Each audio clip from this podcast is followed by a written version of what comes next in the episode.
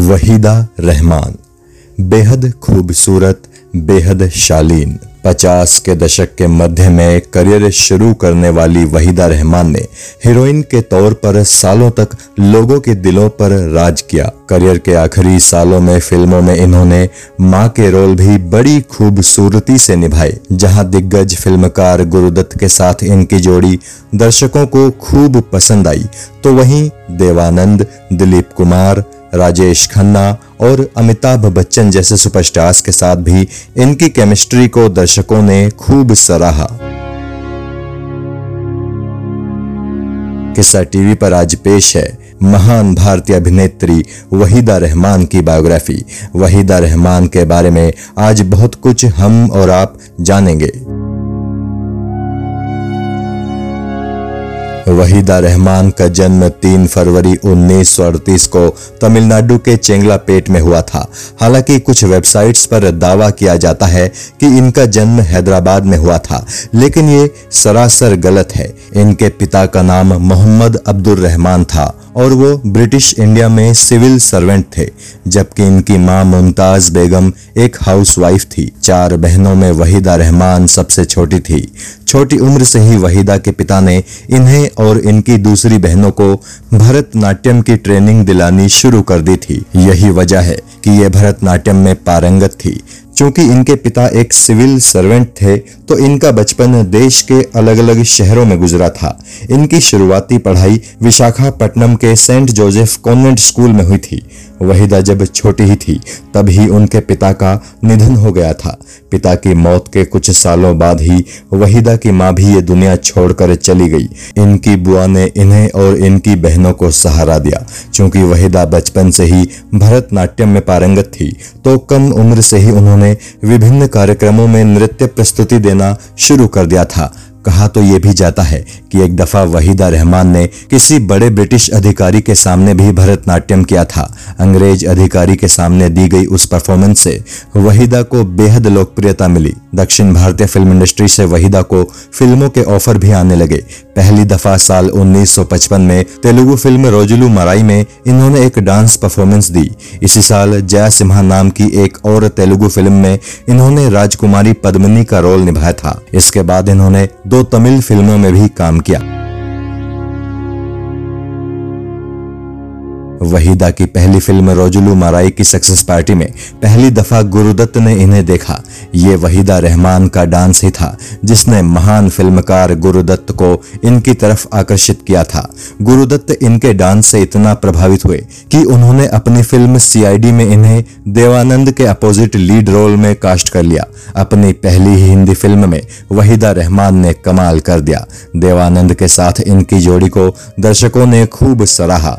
वहीदा पहली ऐसी अभिनेत्री थी जिनकी डेब्यू फ़िल्म को इतना ज़्यादा पसंद किया गया था। अगले साल गुरुदत्त ने इन्हें अपनी फ़िल्म प्यासा में अपनी हीरोइन बनाया, गुलाबों के उस रोल को भी। वहीदा रहमान ने बेहद संजीदगी से जिया।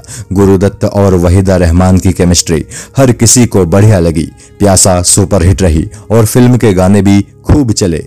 एक के बाद एक वहीदा रहमान और गुरुदत्त की जोड़ी को लगातार पाँच फ़िल्मों में दर्शकों को देखने का मौका मिला। ट्वेल्व ओ कागज़ के फूल चौदहवीं का चाँद और साहिब बीबी और गुलाम में वहीदा रहमान ने गुरुदत्त के साथ काम किया। सुपरस्टार देवानंद के साथ भी इनकी जोड़ी खूब जमी। सीआईडी के अलावा देवानंद के साथ वहीदा रहमान सोलवा साल, काला बाज़ार, गाइड प्रेम पुजारी, रूप की रानी चोरों का राजा और बात एक रात की जैसी फ़िल्मों में नज़र आई। देवानंद के साथ इनकी सबसे यादगार फ़िल्म गाइड मानी जाती है।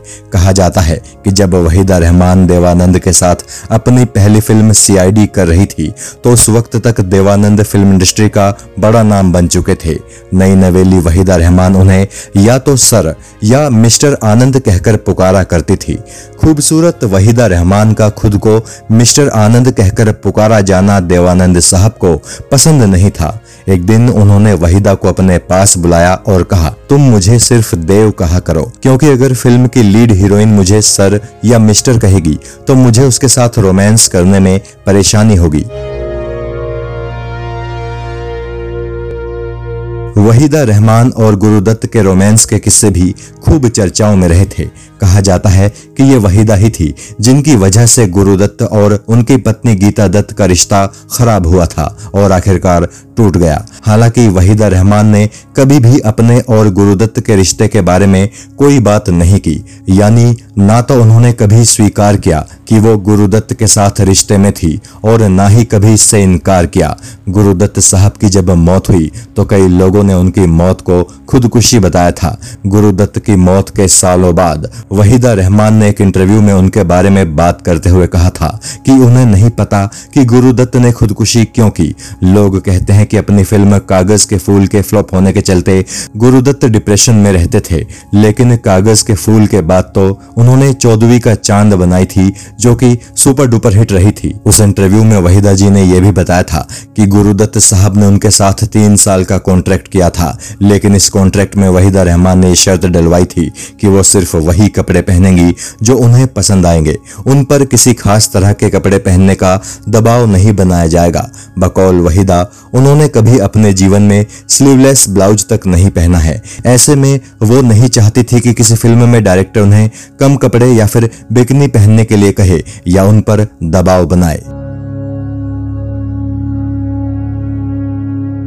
जब वहीदा रहमान गुरुदत्त से अलग हुई तो उन्होंने महान फिल्मकार सत्यजीत रे के साथ काम करना शुरू किया। सत्यजीत रे के साथ उन्होंने पहली दफ़ा अभिजान नाम की एक बांग्ला फ़िल्म में काम किया था। अपने दौर के हर बड़े सुपरस्टार के साथ वहीदा रहमान ने काम किया था। और इत्तेफाक की बात यह है कि हर स्टार के साथ इनकी किसी न किसी फ़िल्म ने सफलता हासिल ज़रूर की है, जहाँ दिलीप कुमार के साथ राम और श्याम व आदमी जैसी फ़िल्मों में इन्होंने ज़बरदस्त काम किया। तो वहीं राज कपूर के साथ तीसरी कसम में इन्होंने बड़ा संजीदगी भरा अभिनय किया। सुनील दत्त हो या धर्मेंद्र, राजेश खन्ना हो या फिर अमिताभ बच्चन हो, हर सुपरस्टार के साथ इन्होंने सिल्वर स्क्रीन को शेयर किया। अपने करियर में इन्होंने लगभग 100 फ़िल्मों में काम किया। इनकी आखिरी फ़िल्म पिछले साल, यानी 2020 में रिलीज़ हुई थी, जिसका नाम था डेजर्ट डॉल्फिन।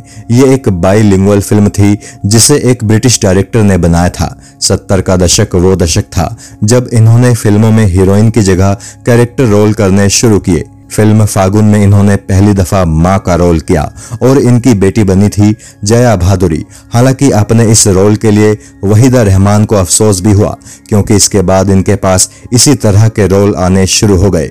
आखिरकार वहीदा रहमान ने फ़िल्मों से कुछ समय के लिए ब्रेक लिया और उन्नीस में रिलीज़ हुई फ़िल्म शगुन के अपने हीरो कमलजीत से इन्होंने शादी कर ली, जिनका असली नाम शशि रेखी था। इनके दो बच्चे हैं, बेटा सोहेल रेखी और बेटी कश्वी रेखी इनके दोनों बच्चे राइटर हैं। शादी के बाद इन्होंने फ़िल्मों में काम तो जारी रखा, लेकिन ये कुछ गिनी चुनी फ़िल्मों में ही नज़र आती थी।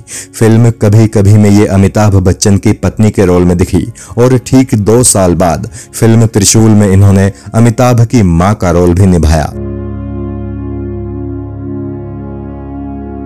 चालीस सालों तक लगातार फ़िल्मों में काम करने के बाद, आखिरकार इन्होंने साल उन्नीस सौ इक्यानवे में आई फ़िल्म लम्हे के बाद फ़िल्मों से ब्रेक ले लिया और ये अपने पति के साथ बेंगलोर शिफ्ट हो गई। लेकिन 21 नवंबर सन 2000 को इनके पति की मौत हो गई। पति की मौत के बाद ये एक बार फिर से मुंबई आ गई और इन्होंने फिर से फ़िल्मों में काम करना शुरू कर दिया। इनकी दूसरी पारी की पहली फ़िल्म थी 2002 में रिलीज़ हुई ओम जय जगदीश। अपनी दूसरी फिल्मी पारी में इन्होंने वॉटर, मैंने गांधी को नहीं मारा, रंग दे बसंती, दिल्ली सिक्स और विश्व रूपम टू जैसी शानदार फ़िल्मों में काम किया। इन सभी फ़िल्मों में वहीदा रहमान की परिपक्वता ने लोगों का दिल जीत लिया। अपने लगभग सत्तर साल लंबे करियर में वहीदा रहमान को एक फ़िल्म ठुकराए जाने का बेहद अफसोस रहा। ये फ़िल्म थी श्याम बेनेगल की अंकुर। हालाँकि वहीदा ये भी कहती हैं कि शायद इसी तरह से हिंदी फ़िल्म इंडस्ट्री को शबाना आजमी जैसी शानदार अदाकारा भी मिलनी थी। वहीदा पैरेलल सिनेमा की बहुत बड़ी फ़ैन रही हैं। इसीलिए वो कहती भी हैं कि गुरुदत्त बहुत महान फिल्मकार थे, लेकिन सत्यजीत रे उनकी नज़र में ज़्यादा महान फिल्मकार थे। वहीदा रहमान अब तिरासी साल की हो चुकी हैं। अब वो फ़िल्मों में कभी कभार ही नज़र आती हैं, लेकिन आज भी वहीदा रहमान को चाहने वाले उन्हें उतना ही प्यार करते हैं, जितना कि पहले क्या करते थे। वहीदा रहमान की अच्छी सेहत के लिए किस्सा टीवी ईश्वर से प्रार्थना करता है और हिंदी सिनेमा में उनके योगदान के लिए उन्हें सैल्यूट करता है। जय हिंद।